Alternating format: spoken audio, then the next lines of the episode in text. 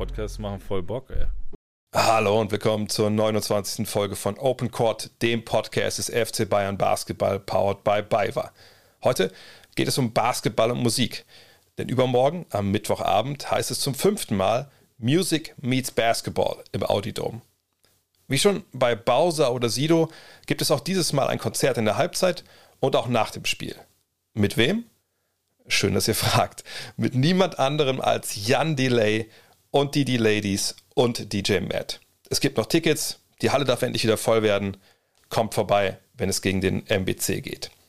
Ob unser heutiger Gast Jan Delay kennt, äh, das ist eher unwahrscheinlich. Aber Musik spielt in seinem Leben neben Basketball und der Familie ebenfalls eine große Rolle. Als Kind spielte er sieben Jahre Geige.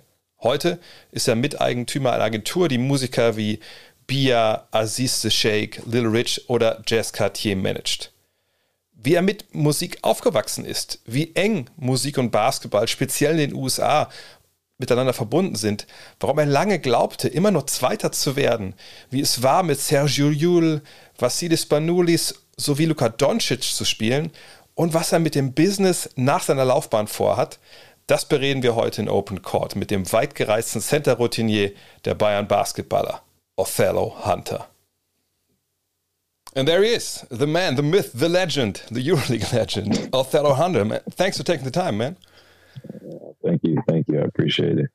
Uh, we've, we've, we sit down today because uh, we have this thing up with the music in, in the Audi Dome, uh, Music Meets Basketball. And uh, today we want to talk about um, your career, which is a long career, um, and your fable for music later on, which is obviously a, a big part in your life. So um, let's just start at the beginning. I mean, you grew up in North Carolina. Obviously, that's a state that has a lot of affinity for basketball. When did it start for you? When did you fall in love with the game? Uh, but to be honest, like I played football growing up. You know, I loved to play football. And um, there was a moment in time when my mom was just like, no more football. This is getting too crazy out here. And I was like, okay, cool you know, and uh, you know, I always played in the neighborhood basketball, but I never took it seriously. You know, I just kind of played, went on with my life, you know, until I got in high school. I'll say it was my junior year. Uh, the coach comes up to me and says, Hey, you need to get your grades up. I was like, What are you talking about? I need to get my grades up. He's like, I want you to try for the basketball team. Me being who I am, I'm like, basketball is not going to do nothing for me. It's not going to yeah. feed my family. You know, yeah. those are my exact words. And you know, a lot of my friends played in the basketball team, and it started from there that summer. I just, I just loved it at that point. Looking at you playing basketball now, I can see the football player. Is is that a fair fair assumption? yeah, you can say that. Did you take the the physical aspects of, of American football in, into your basketball career early on? Yeah, I always had a knack for like running fast. That was my whole thing, running down the court fast, you know, trying to get offensive rebounds. I felt like defensive rebounds is just me. Um, they don't count for some reason. I always feel like they didn't count because, you know, they don't amount to, sometimes I feel like they didn't amount to a score or uh, kick out to your teammate for open shot sometimes, you know. So, uh, yeah, I use football it's like swim move Actually, You always see me do a swim move. Oh, okay. I learned that from football and from my former uh, coach Tim. That was at Maccabi. See, I, I, played uh, high school basketball for a year, and uh, don't laugh. I played in Mississippi. That's where everybody laughs when they hear that. but I remember it was always like the worst day of the week when we played a team which had like the football players playing as well because like you said we're doing the swim moves they were rough. Did, did guys tell you yeah. back then man you got to slow down man this is basketball. Don't come in here with, with the football stuff. No no actually no. It was it was more like i would say one time and it was my friend uh we were trying out at that time. Kind of already knew i was on the team but we still had to have the tryouts and me and him are doing this run and we had to run everybody and we bumped into each other and we got so pissed because we had to make the time and we felt like if we wouldn't have made the time we wouldn't have made the team. Yeah. it's like yo you got to slow down bro. You got to calm down. Like this isn't a competition. I was like yeah you're right. Um, you you career started off, well, I think we have to explain this for, for people in Europe. You obviously you played at the Ohio State University, but only for two years because you played in junior college before that. Can you please explain, mm -hmm. you know, to the listeners out there what a junior college is? It's pretty much like a community college. You know, um, like I said, my basketball started late. You know, I had a job and everything. wasn't thinking about basketball. I wasn't thinking about any kind of sports. I figured I had a job. I was making good what what I thought was good money at the time. So I was just, you know, living my life. And um, then my coach was like, "Hey, there's a guy in Florida that wants to check you out." And I went down there, and I was like, "Wow, this is amazing." And from that point on, I took basketball pretty serious. You know, it's one of those things where you know, you go there to get your grades up, make sure you have everything ready for uh, big time college, or for the kids who, like me, never really had that exposure in high school. You know, from playing one year, that everybody can see who you are and recognize you. So that was one of those things. What What was the job you had during during high school? I actually worked at a place called Bi-Lo. It was a grocery store. Okay. You know, so I was a cash register, bag boy. I did everything. we need to clean up at the end of the night. We'll do that. So, so yeah, I did all that stuff. So if somebody like spilled some milk that was clean up on, on aisle nine, they called you. Me or someone else, yeah. A couple of us. Yes, that's exactly it. So can you um, imagine me right now?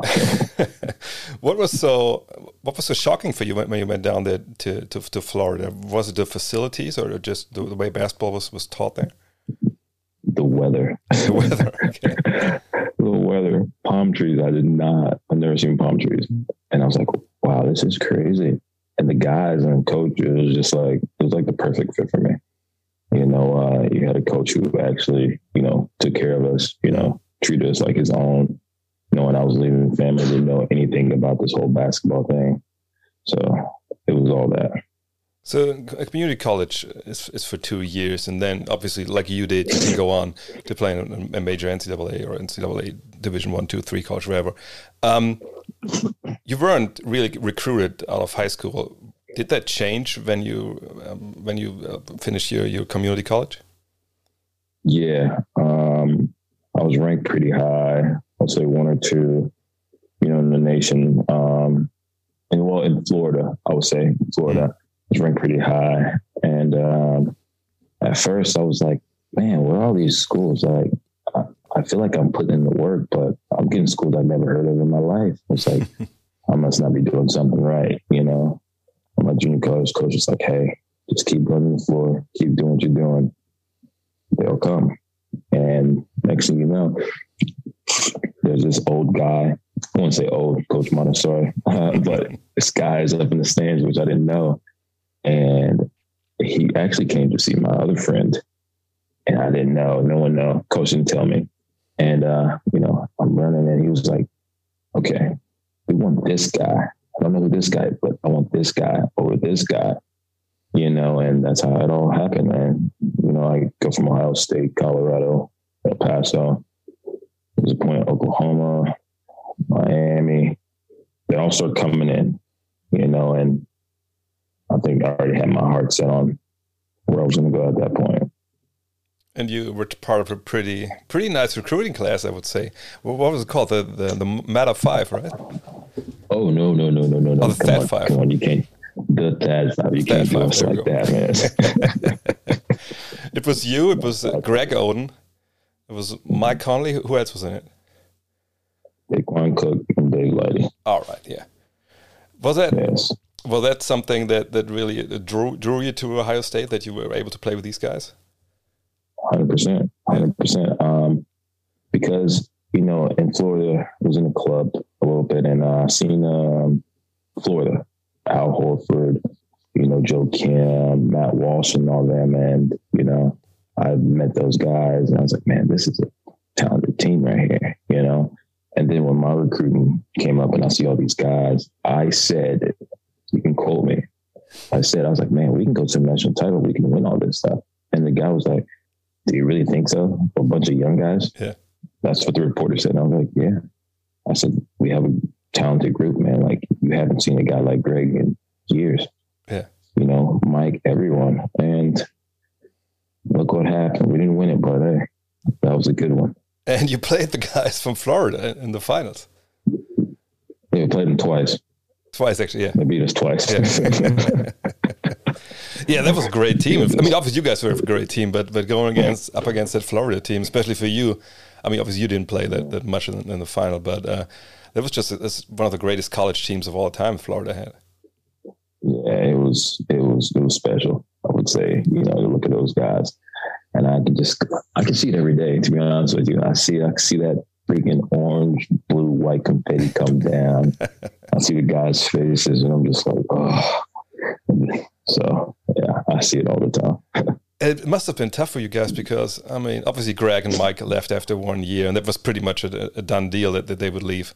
Um, mm-hmm. How was that? Maybe you remember. How was it feeling that, that whole year? Did did you know? Okay, we have this one shot and that's it, and, and or, or did you think otherwise? No, to be honest with you, everyone knew kind of Greg would leave. Mm. Everyone knew that. You know, everyone knew that uh, Daequan Cook was, you know, he was out too. Yeah. You kind of just knew that, you know, and you know that was his goal. His dream was to leave. In the back of my mind, my goal was to leave too.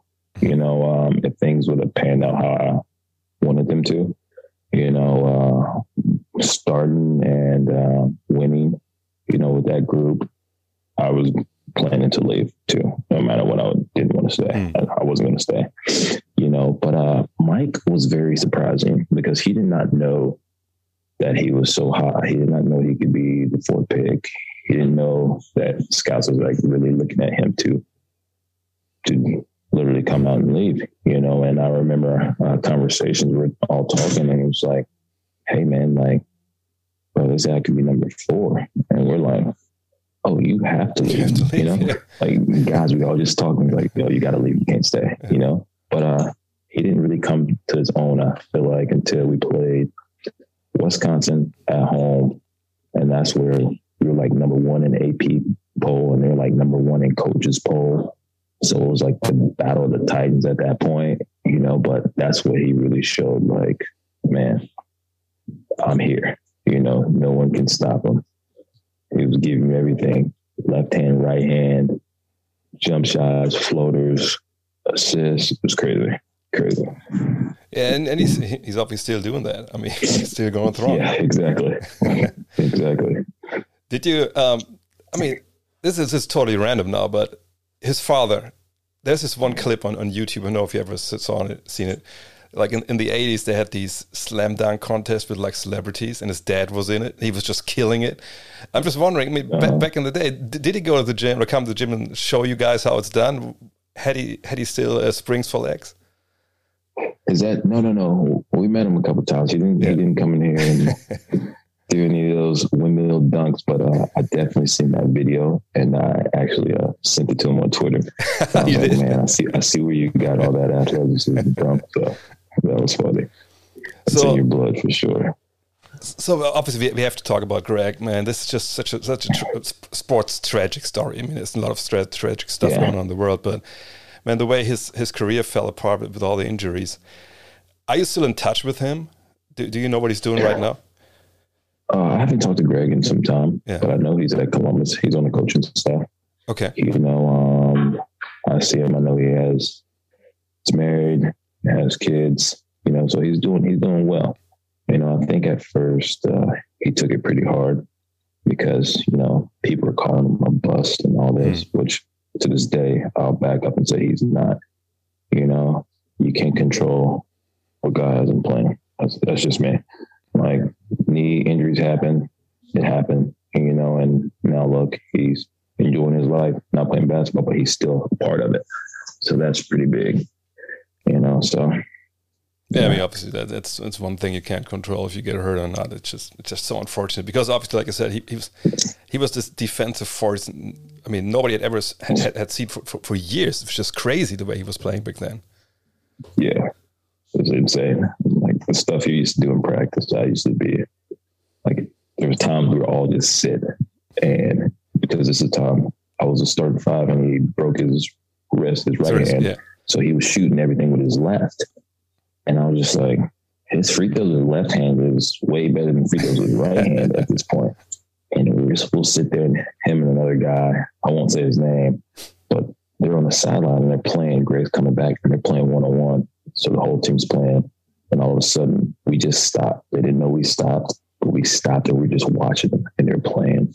And all of a sudden, you just see Greg. He's in the post trying to, you know, shimmy left and right. And he just jumps, turns around, dunks on this guy so bad, guy falls.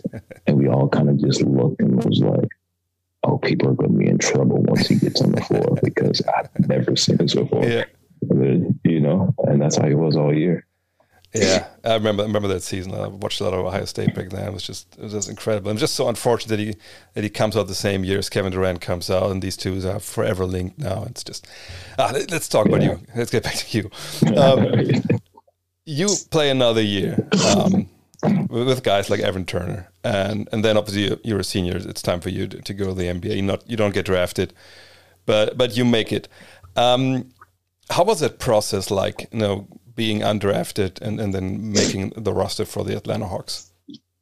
Uh, to be honest, you know, a part of me felt like I should have been drafted uh, or should have been drafted to Charlotte. I was hoping I could go to Charlotte because it's home. But, I mean, I set my expectations pretty high, you know?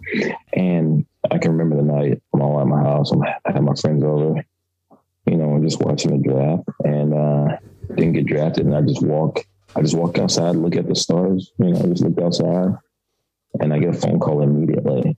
And it's uh, at the time it's Cavs, and they wanted me to do um, like a mini camp, mm. and I'm like, nah, yeah. mm, I got something else. You know, in my mind, I'm like, I'm not doing this. You know, take a deep breath, get my mind ready, go back to the gym and start working out. I'm not going to a mini camp right right this second. You know, and that's what I did that night I left, went to the gym, you know, worked out. Next day, worked out, worked out. Agent calls and he's like, Hey, uh, you know, Charlotte's interested in um, Summer League and Atlanta, but Atlanta's doing Utah, Charlotte's doing uh, Vegas. I was like, okay, I'll do both. Mm-hmm. You know, at that time, Charlotte had uh, Larry Brown, who I love to death. You know, so they had him. And uh, funny note is, me and Cal Hines started on that team at the same time. Our oh. career started right then and there. So um, literally, I was like, okay, do Charlotte. I'm doing Charlotte. Tell Larry Brown, hey, uh, I got to go to Atlanta. He's like, I know. Um, this used to be my former assistant coach. You know, I put in a good word for you. You know, go out there, have fun, and play. He said, You're going to make the team. That's exactly what he told me. You're going to make the team. I was like, okay, well, I got to prove myself. So thank you for believing in me.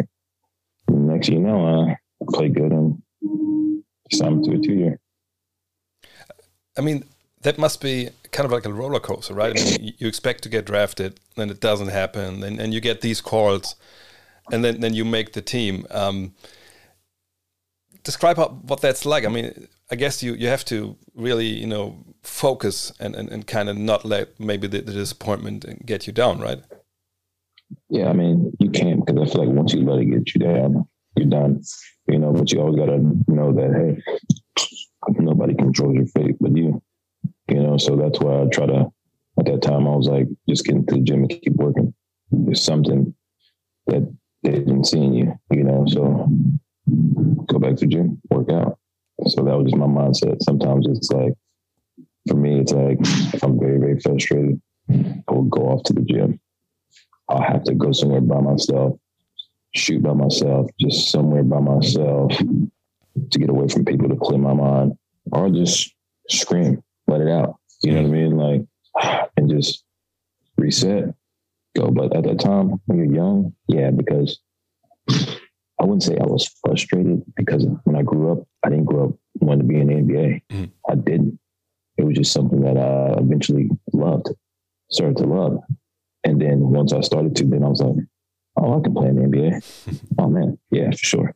Exactly like that. That's exactly. Oh, I can play. This should be fun. This would be good. You know.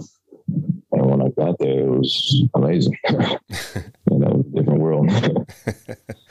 it, obviously, your NBA dreams didn't work out. Otherwise, you know, we, we wouldn't sit here and speak. But um, I won't cut you off. It did. Yeah, it did. Yeah, you played for for like two seasons, right? It it, yeah. it did. So in my mind, it's like my dream came true. Yeah. You know what I'm saying? When I started to believe in it, it came true. It didn't matter if I was there long, which I I had this feeling I wasn't going to be there long. Yeah.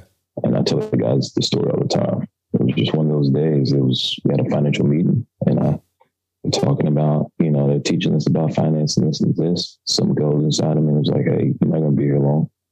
You know, I feel like I wasn't living the right life, you know, um, just partying too much, like wasn't taking it so serious. But even though I feel like when I came to work, I was serious. I would always work out, go to the gym by myself at night, try to work out, get shots, do all those things. But I felt like I had a different path. That was just me. I felt like the NBA wasn't the path that got chosen for me. So. Oh, that's it's very interesting because you know obviously uh, a lot of players who, who, who don't make it who like on the fringe and and then maybe they they don't find this one team that falls in love with them because that's what I was saying like there, there's so many players who are NBA players who are in Europe and if, if the right team they would have seen them at the right time they would be in the NBA had a, had a long career but you know I think a lot of people feel a lot of bitterness maybe when it doesn't work out and, and they have to go to Europe and they have to go to different teams. But uh, from, from what you are telling me, I, I, feel like you, you don't feel any bitterness at all. No, no, none at all. You know, uh, like I'm quick to tell the young guys, hey man, if the NBA is your dream, go for it. Hmm. If you can go for it, go for it. You know, not everybody's path is the same. You know, for me, I've never been on one team for more than two years. Why is that? because I like experiencing different cultures. I like to be that guy that can move around and adjust to a different environment. Like I love the challenge. So that's just me. I mean, you had quite a challenge there early on in your in your European career. Um, I mean, you, you, just said, all right, you wanted to have new new experiences, but uh, but you, you went to Greece first, I think. Um, did you question maybe after a while if that was the right path for you, or did you just take it all in? Man, did oh, I questioned immediately because one, no one told me not to sleep during the day when I first got there. so I was still on state time. Yeah. So I'll go to sleep and they're like, you should stay up. Like three days later, then they tell me, oh, you should probably stay up. I'm like, well, I'm watching Greek cartoons in the middle of the night, and I don't know what's what they're saying, but I'm focused. I was like, this is not what I signed up for. like just the whole like the whole breakfast how in the hotel how it was totally different, you know. And then me not knowing that they spoke English and acting a fool, I would say it was time to order some food. And the guy's looking at me, and in his mind, he's like, "This guy's crazy." because there was like a chicken and fry place. And I was just like, Tim was like, yeah, you should go down here. They're really good. I was like, okay, cool. So one day I decided to go. So I go and I was like, yeah, can I get some chicken and fries? Like, he's looking at me with this look. And it's just so funny. I was like, you know, like chicken. I started moving like, oh my goodness. So I started moving, and he just goes, "Oh, you want chicken and fries?" And I was like, "Oh my goodness!" I said, "I'm so sorry." so funny. Um, so uh, obviously, you know, you're a basketball worker. You know that's what you do. Like you said, you run fast, you, you jump high, you hustle, you rebound. But usually, when a team in Europe gets a foreigner, they want a star. They want a superstar, somebody who, who does everything for them. Mm-hmm. Was it something that was maybe early on, well, tough for you to to accept that new role, or, or did the teams that got you knew what they were getting as a basketball player? I think um, I think that role I wouldn't say it was tough, but first year in the Seahawks, my whole job was just to pretty much keep the team in the first division, and I feel like I've done I did that, you know. And then when I ended up going to Sassari, that's when it was a whole like me and Coach butted heads. You know, he didn't like me he told me he was like he was like you know what when you first got here I didn't I didn't like you I was like I didn't like you either but the whole thing was my game is it was you know I could run the floor because I wasn't shooting threes yeah. and he wanted me to shoot I'm not going to shoot three. Like at that point in time in my career, I was like, I'm not going to shoot three. So like, that's not me. I love to screen roll. I love back to the basket. I love facing up. Like, I love that game. You know, I'm coming from that era of like you're going against Shaq and how are you going to get a bucket? You know, like these guys, Josh Smith, like I got to play tough. Like I'm not, I didn't want to do the whole finesse game, you know? Mm. And then eventually, you know, my game mixed with what he wanted and it was perfect. So at first it was hard. It was hard for sure. And the funny thing is, you know, looking at your, your career, then you started shooting threes in China. I mean, uh, how, how did that come about? Because uh, I always could shoot threes. Like, okay. I always feel like I could shoot. But I tell everybody, because when I'm home and I play all these guys, I'm a three man. I shoot the ball. I, I never touch the paint. Okay. Like I never touch the paint. I never screen roll. I'm shooting. Summertime, it's all shooting. It's all. So guys were like, dude, you play the five? I was like, yeah, that's what they paid me to do. They paid me screen and roll. That's what they want. That's what I give them. if they want something else, I'll do that. But this is what I do here, you know? And they're like, wow, you really can adjust your game to certain situations. So, yeah, but China was more like, I say NBA, it was more like free. Yeah, it was, it was up and down, it was right? Literally, yeah. It was literally like free. Three games a week. Coach is like, hey, I need you to get a lot of shots. And I'm like, okay, cool. So, I mean, uh, to me, this is just so mind blowing that you, you start in Greece, which is obviously a uh, crazy league. We, we, we, can talk about Olympiacos later. later. Then you go to Italy. Then you go to China. Then you play in Mariupol, which is obviously, unfortunately, in the news right now. And then you go to the ACB, and it's just like these totally different experiences. Uh, uh how, how, how, did you even know in what, in what country you were in at a certain point? Um, it's so fun because I think the whole Mariupol was the most, it was the strangest for me. That was the most, that was the toughest time for me, you know, in the sense of one, I didn't want to go to China. I really wanted to stay in Sassari. Yeah. But, you know, things happened uh, internally that I couldn't control. I felt that devalued. So I left. And then they offered me what I wanted. It was too late. Then I go to China. China was an experience in itself. It was amazing. And then I was home for maybe two weeks. And my agent said, Do you want to continue playing? I'm like, Yeah, why not? Me and my girlfriend at the time, we pack up, we go. And it's like, Whoa, this is different. Mm. I'm not used to the slush and the snow. I'm not used to the cold, how it is. People just seemed at the time cold. You know, I wasn't used to that. I was just like, I'm a more happy-go-lucky guy. Hey, how you guys doing? And people were looking at me like, "Who's this guy?" You know. okay. So that was kind of strange. And then ACB, I always heard that the ACB was the best league, and I was like, I want to play in the best league. Period. If I'm here in Europe, I want to play on the best, and that happened. And that was just, it was fun. It was a, it was a good experience, I would say, in itself, playing for Valladolid. So. And your girlfriend always came with you to, to all the different countries?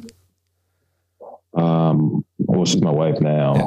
but she started in Mary. Nope, started in China. Okay. So first experience was China. She go to China, then Mariupol.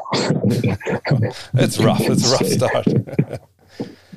but yes. I mean, very even i mean very able to, to, to really experience each country or very just a kind of guy that just maybe just went to practice stayed in the hotel you know did the games? Or did you really embrace it and, kind of you know kind of try to experience each country and each culture? Yeah didn't experience uh, ukraine. Um, i wish i would experience more of china. That's one regret i have uh, not seeing like the great wall and things like that but my wife at the time, we had some friends. She met some friends, uh, and uh, took her out, hang out.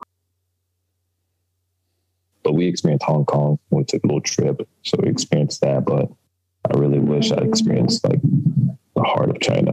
You know, that's the only thing I regret. But every other place I've been, I experienced it at this point. I reckon. I mean, it, you talked about you know in Greece you know, just kind of like you know not being able to order food or whatever. I mean, in China, it must have been a totally different ball game. Or did you have uh, like I don't know, some guy who was taking care of you that, that you that you got around in China? Yeah, we had a translator. Mm-hmm. Um, so I will call him, or he'll come with us.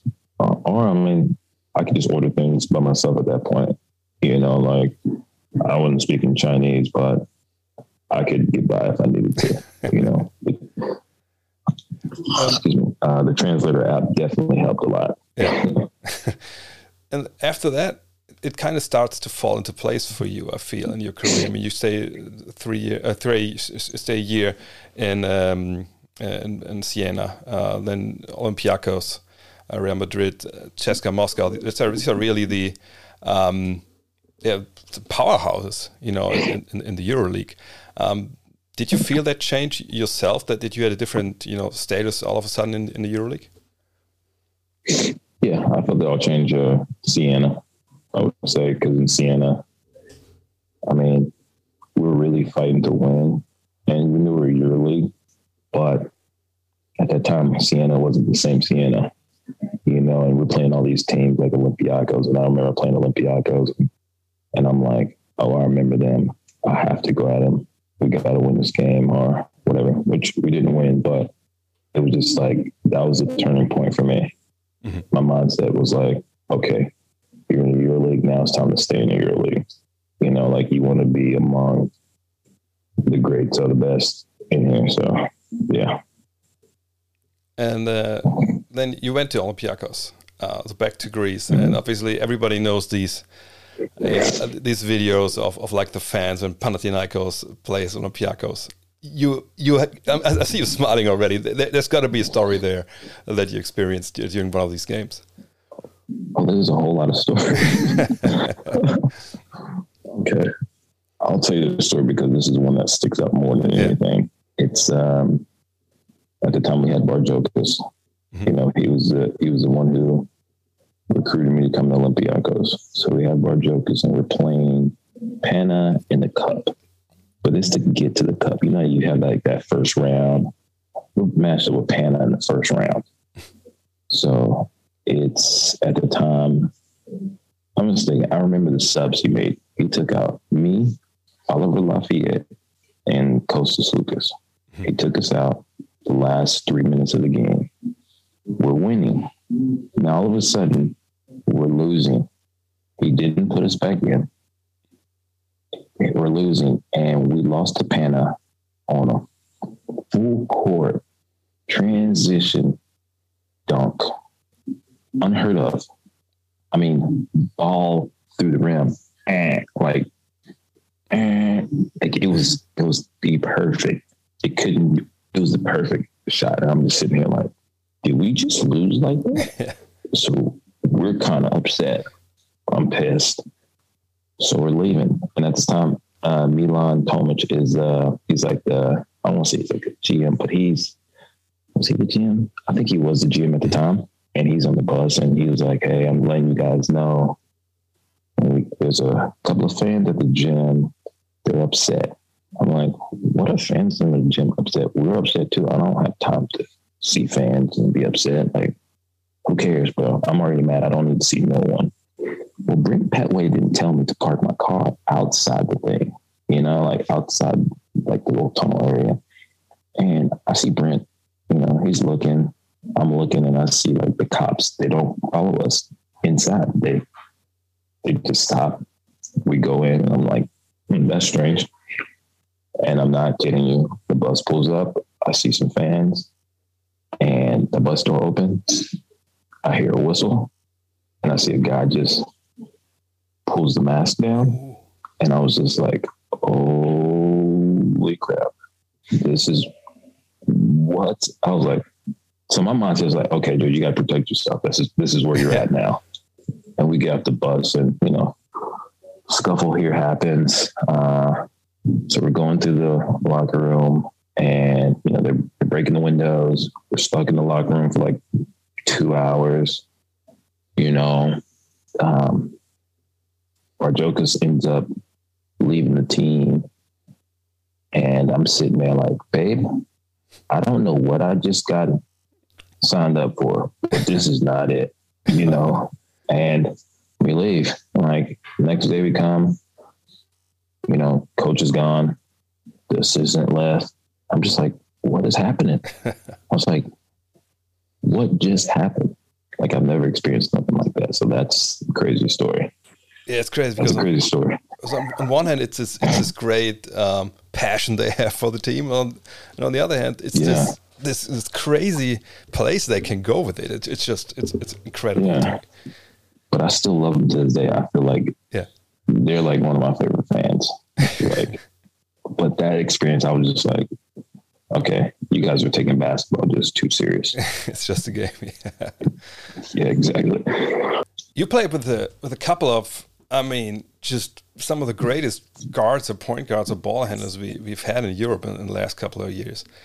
Um, and I just want to go go through the names with you. I mean, obviously, when we talk about uh, Olympiacos, we got to talk about Spanoulis. Man, this this guy is like a, a folk hero, I mean, especially after Greece beat beat Team USA at the Olympics. But I mean, this guy, he- must have been one of your favorite point guards. I mean, he always got you the ball right after, pick and roll. Yeah, no, Spanoulis is my he's my guy. You know, uh, that's a person to this day. I'll randomly just text him and see how he's doing. How's the family doing? Yeah. You know, uh, I know we had a great connection. You know, basketball, but we actually had a great connection off off the court as well. You know, just talk about family stuff and everything. Man, uh, he's a great guy. Great guy. I was fortunate enough to play with him, and uh, just see some of that greatness he has, and just some of the stuff he taught me. I really appreciate it. I was about to ask, is he the kind of point guard that, that really you know, grabs you by the jersey and is like, look, if this and this happens, I want you to do this exactly, and I'm going to get you the ball? No, No. yeah, only to the young guys. Only only to like the young younger guys. only to the younger guys. He didn't do that to me. I feel like it was kind of the opposite. And only reason I say opposite because there are times where I have to tell them, you know, I need you to shoot the ball. If I'm setting your screen, you're open, Yeah. shoot it. I know you want to put it down and then shoot. But uh the time I told him to do that, we got in uh some big trouble, I would say. After he did that. Yeah. Uh the finals first year, played against Pana. Oh, yeah, yeah, yeah.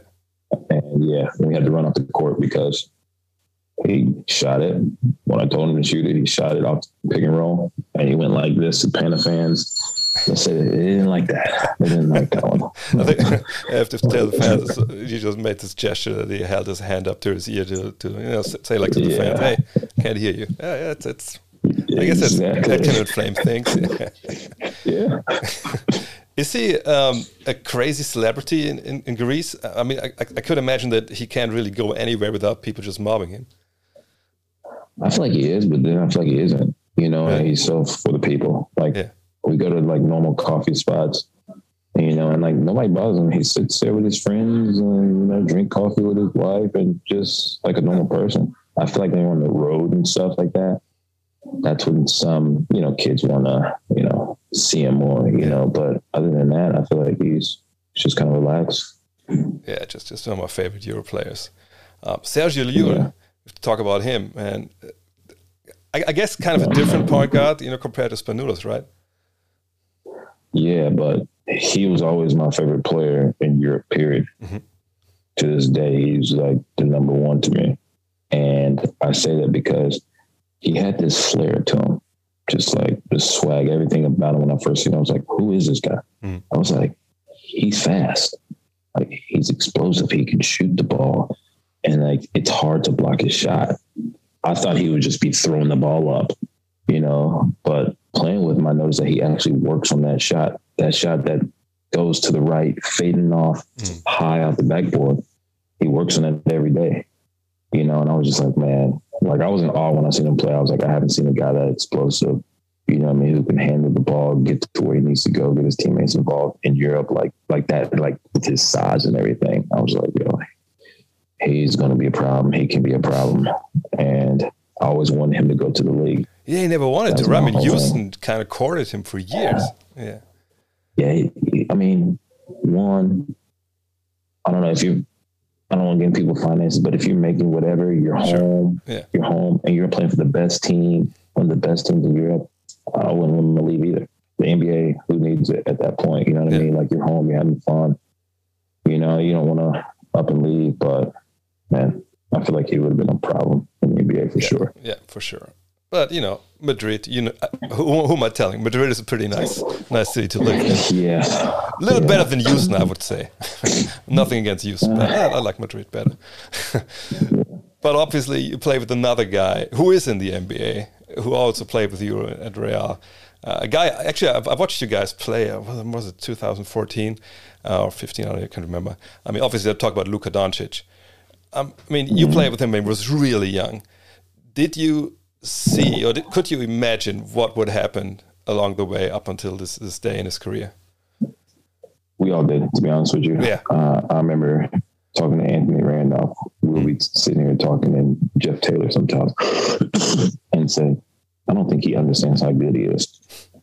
Like, like if he doesn't let all the other, excuse my language, BS from basketball in the NBA, if he doesn't have that in his life, oh my goodness, he's going to be a problem if he stays focused. You know, uh, I remember telling uh, a scout, I was like, he said, Luka top five. I said, he should be one. And then, and he kind of like laughed at me. Yeah. Like he was like, I don't think so. So I said, I'm telling you, this kid's going to be great. That's all I'm saying. This kid's going to be great. First year, Luka kills everybody. Not one person, he kills everybody. He tears the league up. I get a phone call. You're right. And I was like, thank you. That's uh, like the kid's good, you know, and and it was a problem just for him being in Madrid the whole time, learning, learning, learning. And in EuroLeague, you know, everything's kind of closed. You know, the paint, spacing. Yeah. You get to the NBA, it's like, and I just know I feel like we have this space. The goal went right with it, you know, and now he's just, he's unstoppable, man. He's unstoppable. When I saw you guys play, he was still coming off the bench behind Jaycee Carroll. And when he came mm-hmm. in, I was like, the first thing that really shocked me about him, I think it was, what was 15 or 16, no, 16, 17 at the time, whatever. I was like, how can this guy just come on to the court in the ACB and just feel like he's the best player there. You know, he was just there's this confidence he displayed. I, I mean, that must have been crazy in, in, in practice with him. I mean, oh, practices were fun, man. like I remember playing against him in Olympiacos, and I was like, "Who's this young guy?" Yeah. Oh, I, I, found out who he was really quickly. I was like, "He's he's going to be good." Yeah. And they said he's 15. I said, "What?" I was like, "Oh my goodness, this is crazy." And then playing with him in practice, his competitive nature, I just see how he works you know, he'll even talk smack to you and everything. Like he had that confidence. He knew he was the guy. And you can tell he wanted to be the guy because I think there was one game, Luka, don't be mad at me, but uh, there was one game where, you know, it was tough on him. And I think, uh, you know, he kind of broke down a little bit, you know, like he messed up. And you can see how much passion he had because he was so mad that he messed up. And you can tell he was going to be great just off the simple fact that, like, it meant that much to him, you know, not to mess up, not to, you know, I want to say lose a game, but not to like, you know, give his all and like not be focused at that second, you know? And that's what happened. And you're just like, man, you're gonna be good. If that little if that kind of made you mad to that point, you're gonna be really good, man. Like seriously. You know, because you can just tell he has that passion and love for the game that I haven't seen that many people have.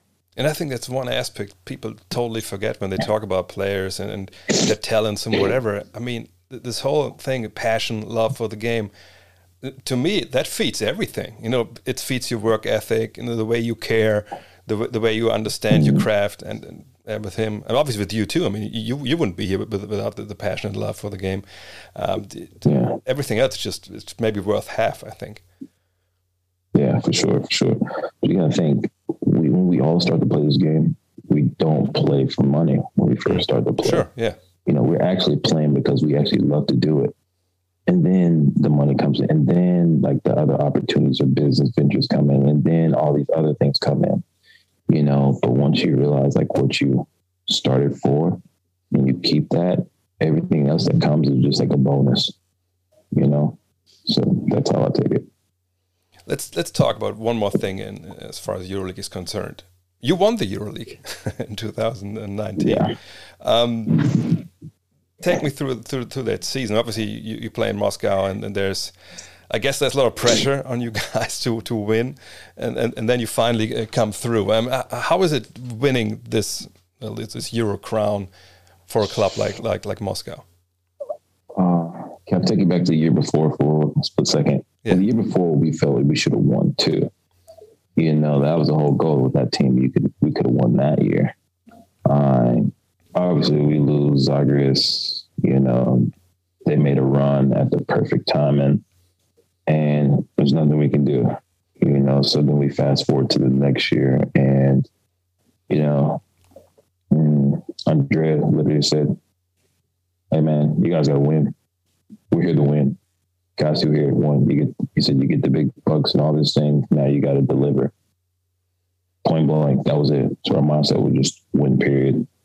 And that was like a rough year, man, because I feel like the joy of the game got sucked out of that meeting. You know, kind of like oh, we got to win, which we know we needed to win, but to say you know talking about like contracts and all this stuff at the beginning of the year. Hmm. Like nobody really wanted to hear that. We just wanted to hoop, but it was fun because all our practices were competitive. You know, we talk smack to each other. Coaches would be laughing, guys would be laughing. You know, we had some moments, some good moments, some bad moments. You know, but it was just that journey was was crazy. It, it was just it was just so fun. You know, and then to hold the trophy up, uh, to say we won, but I'm still kind of like stuck in the moment and it was like my celebration came a little bit later. And my mindset was, oh, I want to win another one. That was it. Like it wasn't even like, oh my goodness, I just won. This is this. It was literally, I want to win another one. Wow. Like next year. Like I want to get another one next year. And my wife tells me now, she's like, you haven't even enjoyed the moment. Like, yeah. like you haven't even sat back and was like, what you done? Like you actually won. Like I was like, yeah, because I want another one. She tells me you need to take a step back. You know, it's gonna that it's gonna go by so fast, and you're not even gonna yeah. know it. So, yeah, that was a great one though. I want to. Is is that something that's uh, always the case with you when something good happens that you you're just like, all right, that's good, but I, I got to keep going, or, was it just in this particular instance? No, it was like I always wanted to win. Uh, when I first started playing basketball, my team, they won states four or five years in a row. Uh, my year, we lost. My my senior year, we lost, and I scored the last two points. We lost by four. I remember that day. You know, first I was like broke down.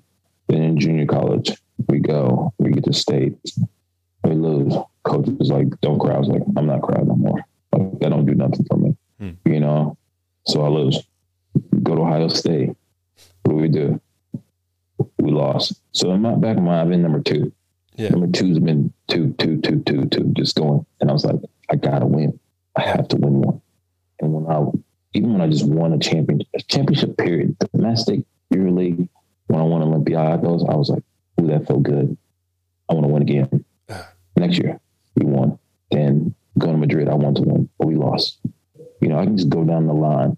Then we get to CSKA. We won everything except for the EuroLeague that year. Then we win everything the next year. And it's like, I won the big one. I have to win another one. Hmm. I just don't want to just win one. I have to. You know, and that's what keeps me going. Yeah. It's like I always feel like I have something to prove because I you know, back then I used to look at the media stuff. I'm like, whoa, he played in NBA. He shouldn't have been playing in NBA. He's this kind of player. So I wanted to show people like, you know what, at the end of the day, I don't care what you're saying, but thank you. Because all you do is just keep adding fuel to the fire. And I'll always have something to prove, no matter what. Wow. So that's just me. Wow, that's yeah. I mean, obviously, it's it's on one hand, it's it's a great way to to look at things. On the other hand, I, I wonder. I mean, maybe I'm just this is the wrong place or a long time in this podcast to ask this, but I mean, do you think you can kind of you know take this and apply it to your next next phase of your life after basketball? Because you know, obviously in basketball it's easy to win and get another one, but once basketball is gone, do you feel it's going to be easy to, to find these goals to win? Yeah, I mean, it's going to be a competitive nature because you got to think like I'm very competitive. So in anything you do, like say, because I love business, you know, I love music, mm. and it's like I want to win. Like even when I'm investing in companies or trying to start businesses with friends and stuff, like I feel like to be the best, I'm gonna have to work my butt off. Meaning, I'm gonna have to study. I'm gonna have to learn every day. I have to learn something new.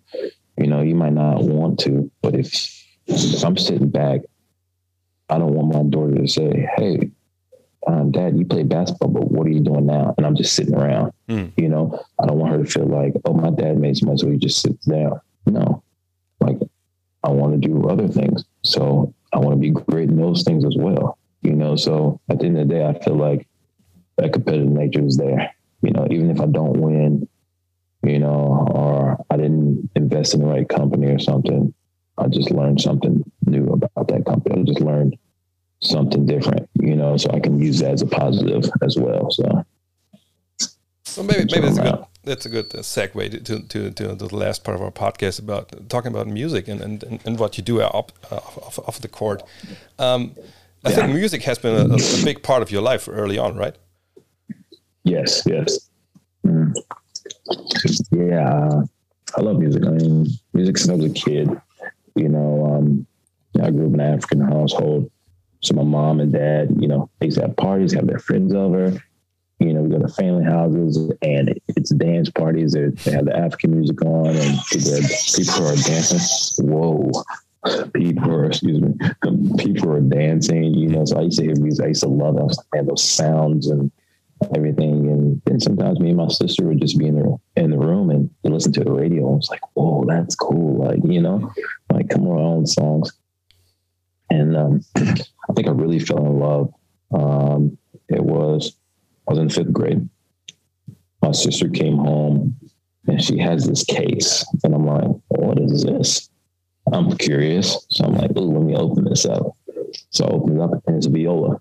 Oh, and yeah, it's a viola. And I'm like, I'm messing around. She Comes in the room and sees me. Don't touch that. It's, just, it's like, okay. Big sister said, don't touch it. Play it. From that day on, I fell in love with that. And I was just like, oh, big sister play this. I'm to play this one day. And next thing you know, I played it for seven years. And oh, wow. Loved it at that point. Yeah. Are you still playing, so, or, or is that just? I haven't played since I I haven't played since I started taking basketball serious. Oh, okay, all right. Yeah, but uh, you can still catch me when I listen to music. I'm always like moving my fingers when I hear certain notes and right. stuff like.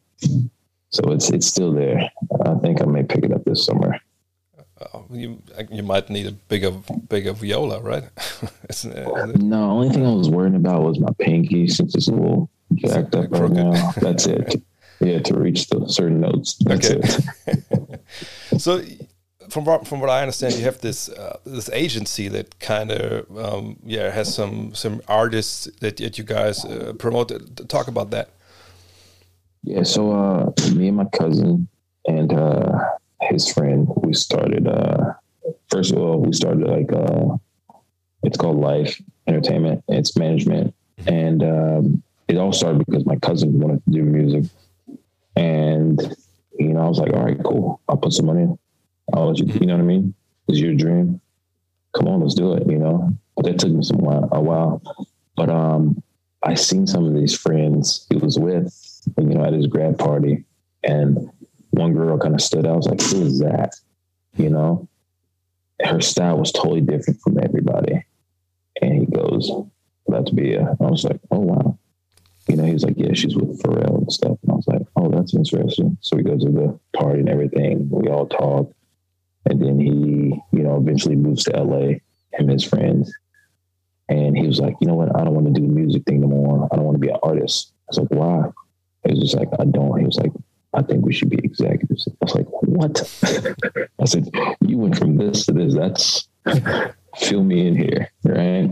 But at that time, he started to work with Steve Rifkin you know, the one who kind of discovered Wu Tang. Oh, okay. so uh, he started working with him, and at this place called Wave. And next thing you know, It's like, dude, I can do this. We can do this. It's a couple of people I've been around so far, and I see how the, the business goes. We can do it.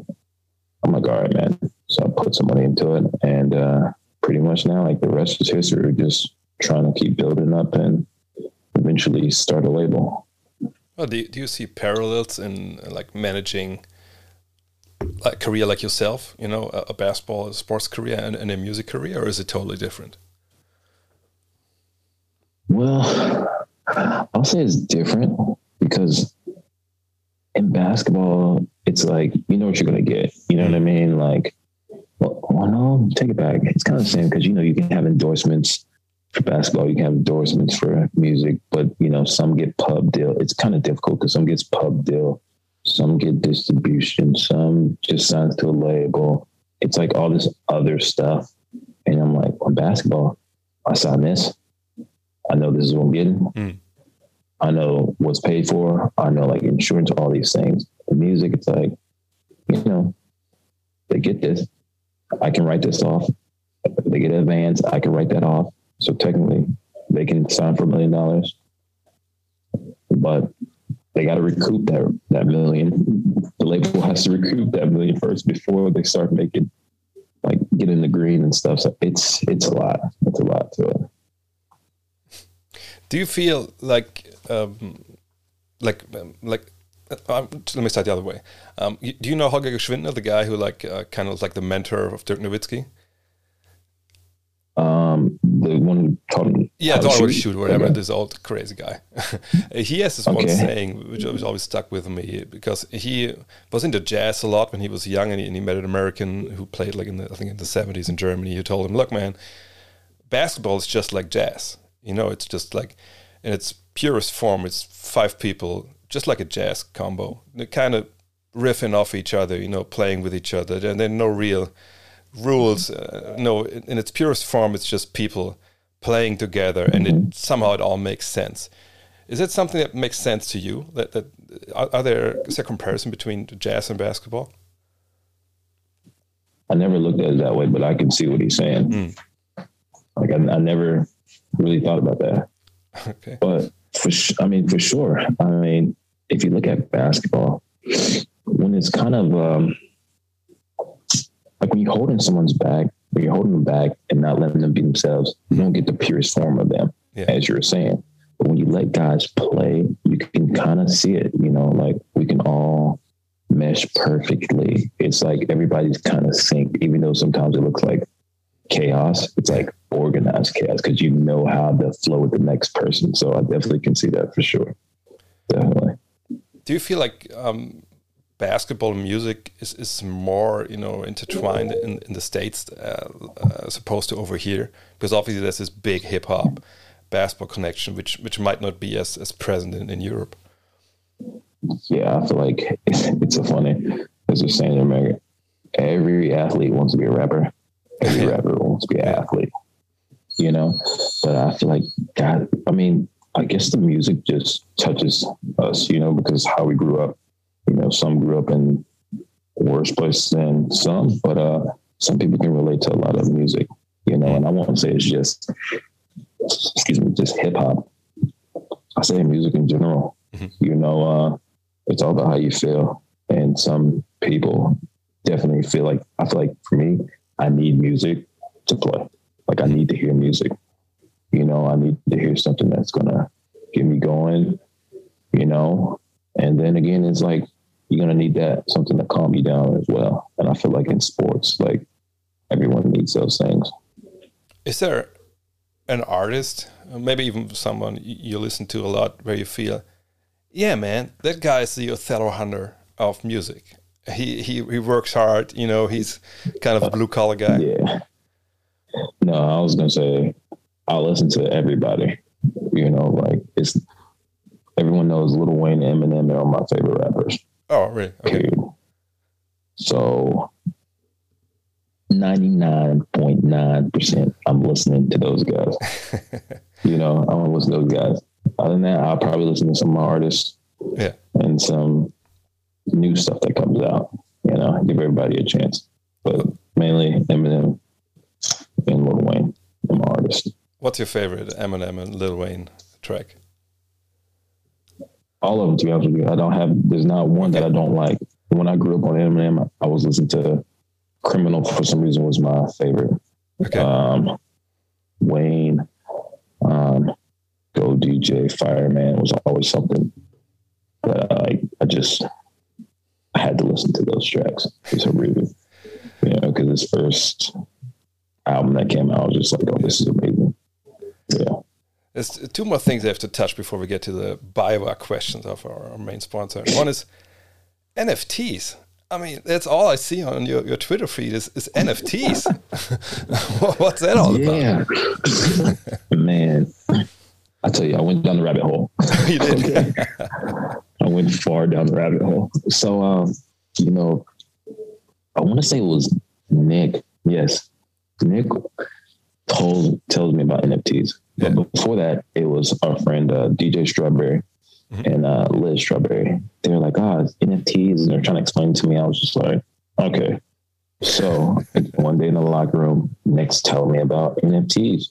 It's like, oh, you got to go to OpenSea. You got to go. You got to get a MetaMask wallet. You got to do all these things. You got to do Ethereum. So I'm over here. I was already buying crypto at that okay. time. I already had some Ethereum, but I didn't know you got to use this to buy this and this, this. So I'm looking and I'm just like, wow, okay. How much is that? But then I realized, oh, you're buying JPEGs. But then I start buying utilities and start buying tokens. now it's just like I'm sometimes I flip, you know, mm. NFTs. Sometimes I'm I'm holding what I actually like, but I feel like at the end it's just to get my daughter. You know, when she grows up, she'll have those things because I feel like that's the future. Mm-hmm. You know, so she can have those things. But right now, it's just NFTs. I'm I'm really into it now. Uh, uh, to me, I had to read up on it. I mean, not because I saw it in your tweet, uh, Twitter uh, timeline, but because I was just interested in it. To me, it's just basically, well, it's trading cards with, um, you know, uh, with, with, digital. I mean, it's it's basically what it is, right? I mean, you just collect these um, things. You can, you can say that. You have collectibles. You have art. You know, like there you have art, you have collectibles, you, like you said, you have profile pictures, you know, you have uh, play to earn, you know, you have games. But uh, yeah, man, it's I think it's a wave that's happening right now. You know, there's a lot of scams going on.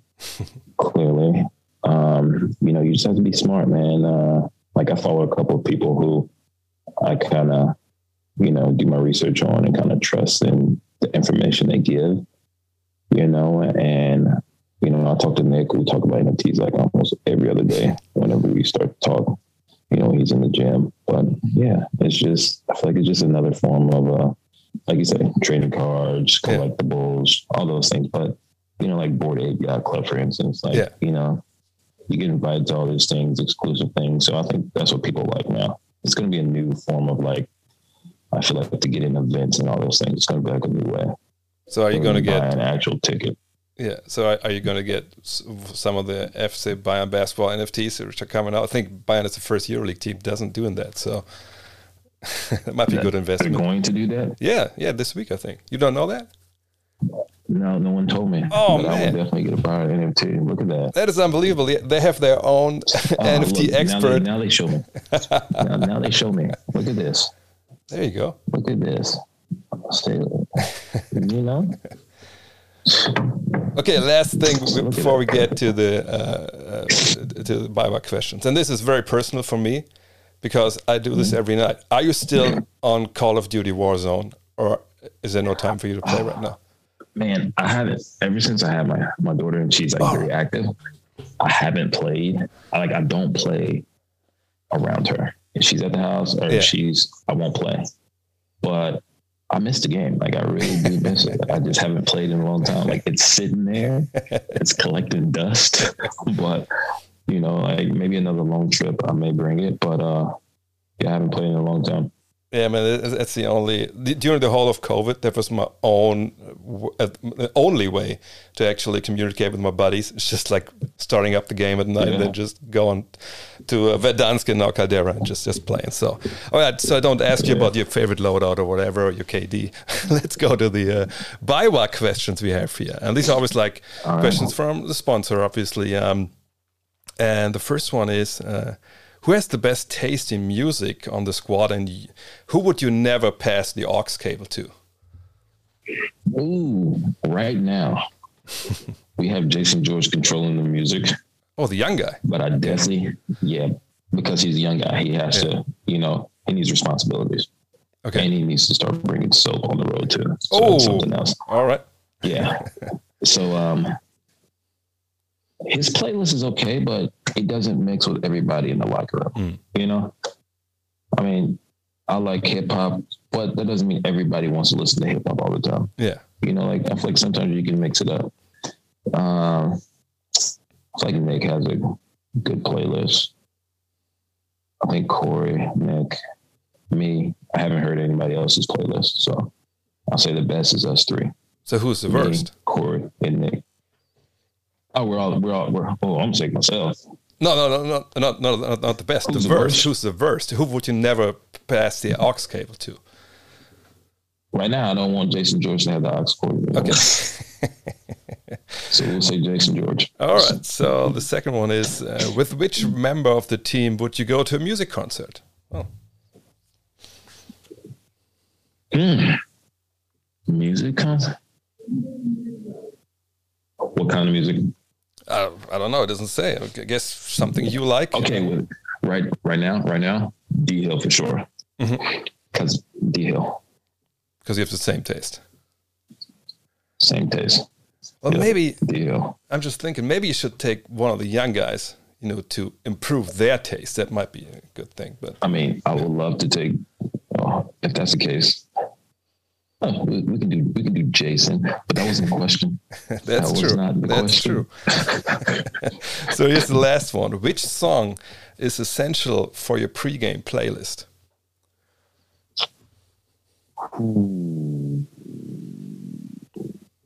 Mm. That changes. Um, that really does change. Sometimes I listen to a lot of uh, Christian rap mm-hmm. as well, depending on the day man. Right. I can't say the song, but I oh, I can't tell I can't tell you. It's all I'm gonna say is it's I'm gonna say as of now, what I've been kind of listening to. I'm gonna say Bia. Mm-hmm. And there's an artist out there that she did a record with, and I'm loving it. And I think the world's gonna love it, but nobody else has heard it. Mm. But maybe five or six people you know, and when the world hears it, they're gonna be like, "Oh yeah." So like, I just can't. I'm gonna say Bia, and I'm just gonna leave it like that, and I'm gonna let the world, you know, just wait to hear it. So maybe you should go to the uh, arena DJ and, and hook him up so uh, the people in the Audidome can hear it as well. That's gonna take some phone calls, talking to the label. Clearance. Some clearance, exactly. For sure. Don't want to have a spoiler alert here. All right. But uh, people to be very surprised. Othello, man, that was great. Thank you for your time. Um, I, I, hope. Thank you. I hope you're still holding up during this crazy part of the schedule, and uh, man, good luck for the rest of the season, man. It was great. Thank you so much. Thank you so much. I appreciate it. Thank you guys for having me. Das war sie, die 13. Folge der zweiten Staffel von Open Court powered by BayWa. Wir hoffen, dass dieser Podcast gefallen hat und wir uns im Audidome beim Music Meets Basketball sehen. Lasst uns gerne eine Rezension da, zum Beispiel Apple Music und Spotify. Empfehlt den Podcast weiter und falls ihr euch ein bestimmtes Thema oder Gesprächspartner wünscht, ihr wisst das, schickt uns gerne eure Anregungen an opencourt.fcbayern.com. Vielen Dank für eure Zeit und bis zum nächsten Mal.